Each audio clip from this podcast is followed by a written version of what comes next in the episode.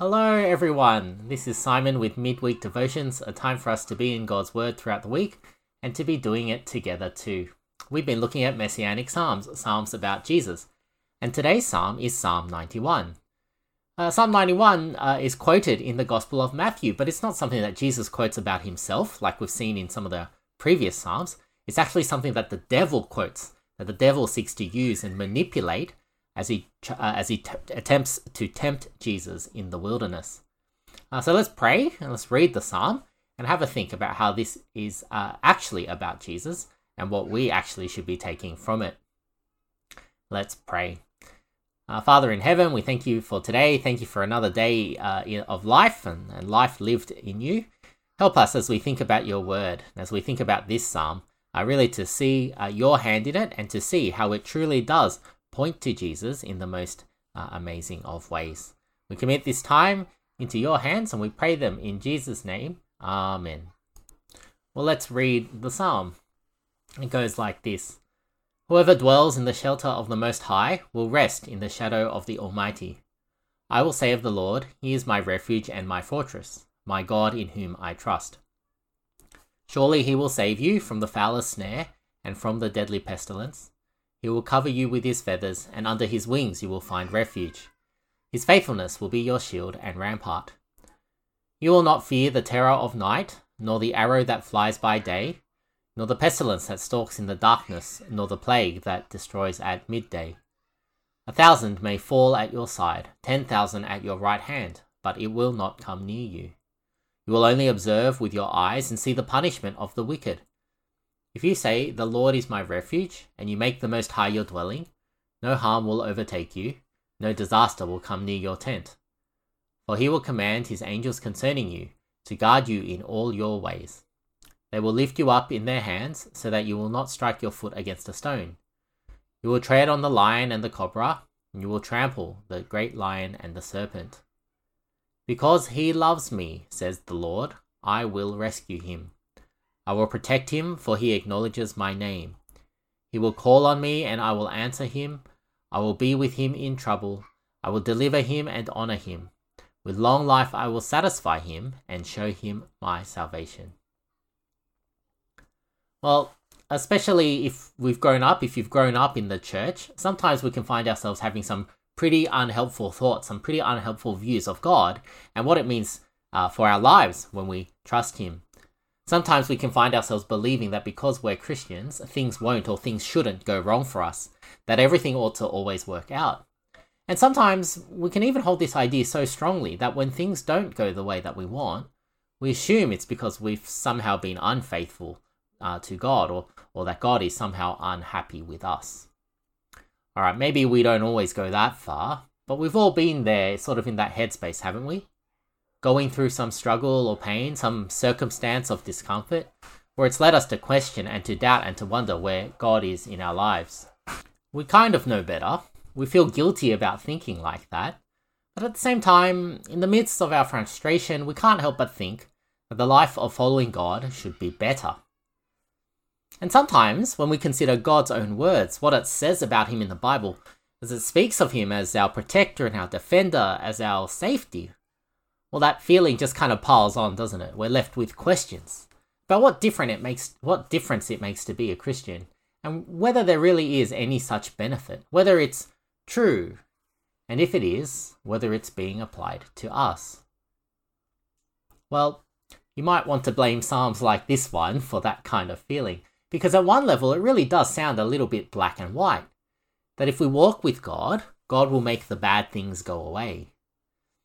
But we forget perhaps that what we're reading with Psalms are songs. We're reading poetry, emotive and humanized expressions of truth rather than precise and academic ones. Sometimes we make the mistake of mechanistically applying the lines of the Psalms rather than considering the person of God and the relationship with God that's behind and underneath and being revealed in it all as it comes together. And so that's what we need to do here today as we read Psalm 91 because Psalm 91 reflects a relationship. And it's from that relationship that all of these assurances and all of these confidences flow out.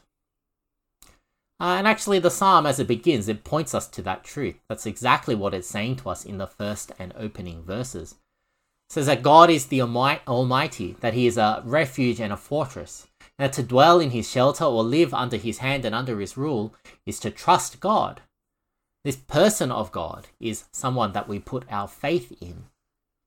Now, there's a, a, subtle thing going on here that's important for us to see, because it's tempting to read this introduction and think that it's showing us a kind of causation that the psalmist and, and therefore we we should trust God because he is powerful and our defender.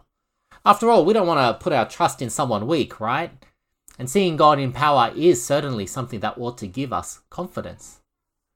But notice how here in verse 2, trusting God comes alongside of the recognition of God as refuge and fortress. They, they, these are points, these are ideas that come parallel to one another, not one following the other. For the psalmist here, to call God the Almighty and to attribute safety and protection to Him is an act of faith, uh, and, and it's a personalized one. He says, My refuge, my fortress, my God. It's all pointing us to the fact that the Lord is the one whom the psalmist has chosen to turn to over and above other conceivable sources of safety. Now, that's an important point to make. It's an important point for us to see. It's important because it sets a tone.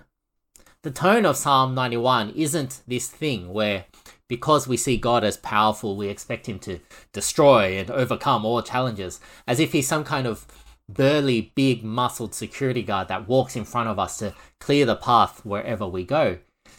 The tone here, it's it's not that aggressive. It's it's softer. It's the tone of faith, of knowing God is powerful and able, but trusting, not so much just because of that power, but trusting in who God is and what He's like in the relationship that we have with Him. And so throughout this psalm, in verses 3 to 31, the, the bulk, the middle part of this psalm, where all of those assurances and confidences are made, all these descriptions of God aren't promises so much as they are expressions of faith. They're a belief, they're beliefs in God that say that life is in His hand and that it's true of every aspect of it, whether we're talking about our fears and anxieties, sickness or disease, famine or war or even injustice. But I guess that kind of raises a question, doesn't it? If these aren't promises, so to speak, to keep us safe and look after us in our day to day lives, then what are they? What's the point of them? I mean, certainly they express a view of God that surely He is faithful to His people and those who love Him, and that surely that faithfulness means a certain kind of safety and protection if it's not so simplistic, if it's not so straightforward as that, then then what is it? Well, that's where it's important uh, for us to recognize that this is a messianic psalm, that its truest meaning is found in Jesus, and how it helps us to see and understand Him better. Psalm 91 comes up in Matthew chapter 4. Uh, like we mentioned earlier in this uh, podcast, it's right after Jesus is baptized, where Jesus goes into the wilderness to be tested. It's the first thing that he does, right, as he embarks on his public life of ministry, which of course will lead ultimately to his death on the cross. Jesus has already fasted for 40 days and 40 nights. We're told that he was hungry, understandably. Uh, the tempter, that is Satan, comes to him and tries to get him to turn stones into bread, but Jesus refuses to be drawn into his scheme. Then Satan takes him to the top of the highest point in the temple and he challenges Jesus to throw himself off. And the challenge is this, right? If Jesus is who he says he is, if he really is the Son of God, then surely God will miraculously intervene uh, and save him from death. Satan actually quotes here from Psalm 91. He quotes some of the lines from verses 11 to 12. He says, He will command His angels concerning you, and they will lift you up in their hands, so that you will not strike your foot against a stone. And Jesus rejects this challenge as well. He says that we should not test God like this. That raises a fascinating thing that is going on here. Satan is misusing the psalm as he applies it to Jesus. He's actually taking it out of context and suggesting to Jesus that God must uh, must simply save him from harm. Now Jesus rejects Satan here too, But he does it in a way that doesn't reject the psalm. He rejects Satan and how he's using the psalm, but he doesn't reject the psalm as itself. And it's as if to say that even though Satan is wrong to apply it to Jesus in the way that he does, the psalm does still actually point to him. It's almost comedic, right? That Satan is the one that points to Jesus with the psalm, gets it wrong, and yet that still leads us in the direction that we must look. And so, what should we actually see?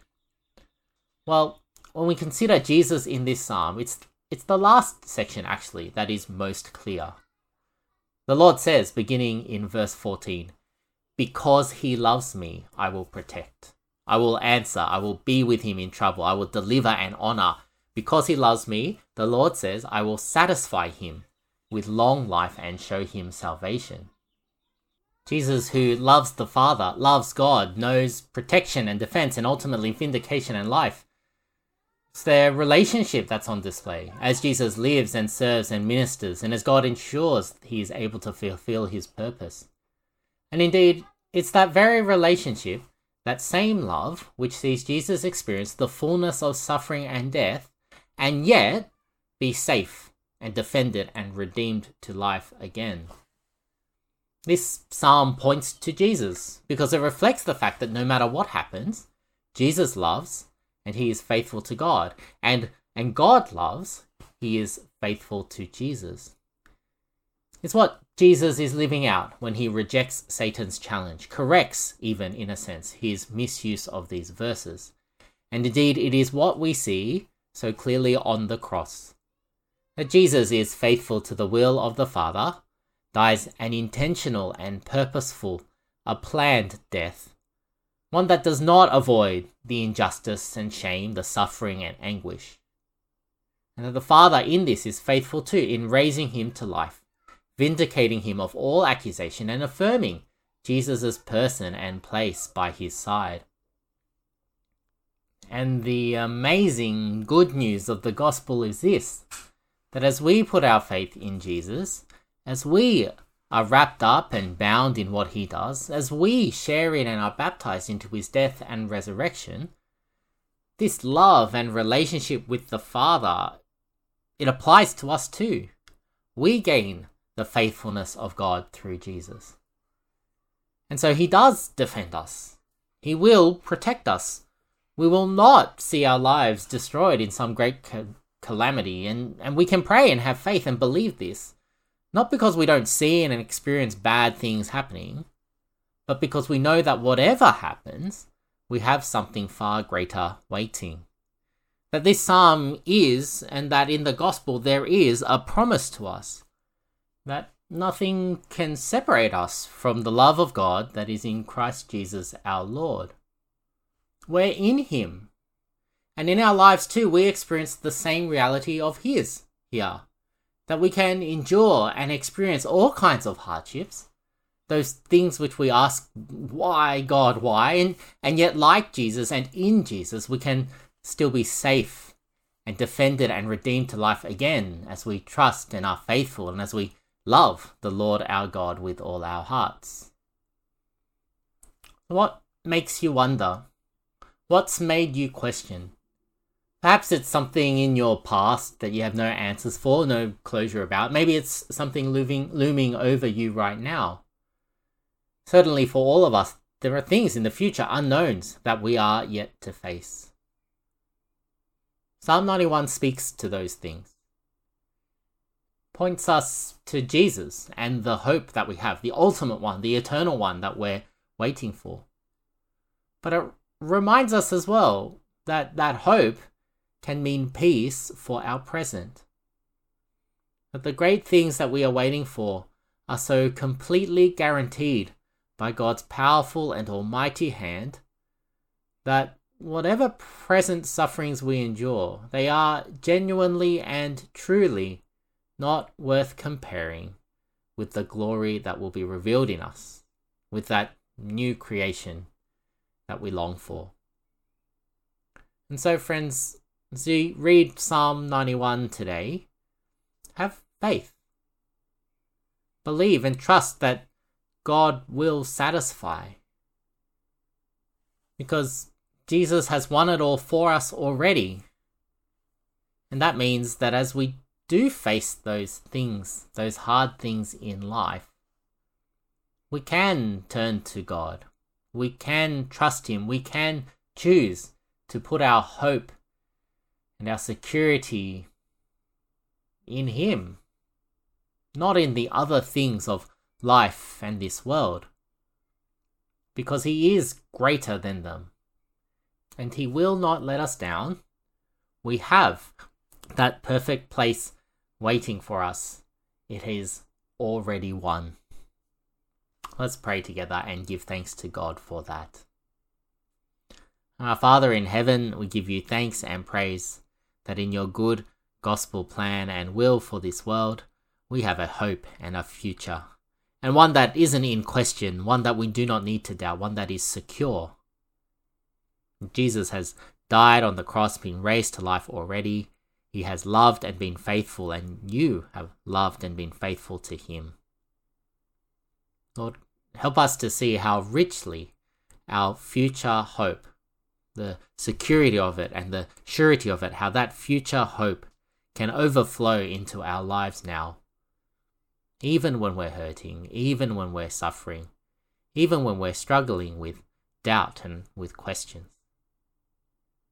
That our lack of understanding and our lack of knowledge for what those things are doing, for what those things mean, never and cannot take away from the truth that is, that Jesus will return and bring in for us the new creation. That it is for us as we put our hope and we put our faith and trust in Him. Lord, would you help us to do that today? We ask this in Jesus' name. Amen. Well, that's it for midweek devotions this week. We'll see you again next time. Bye.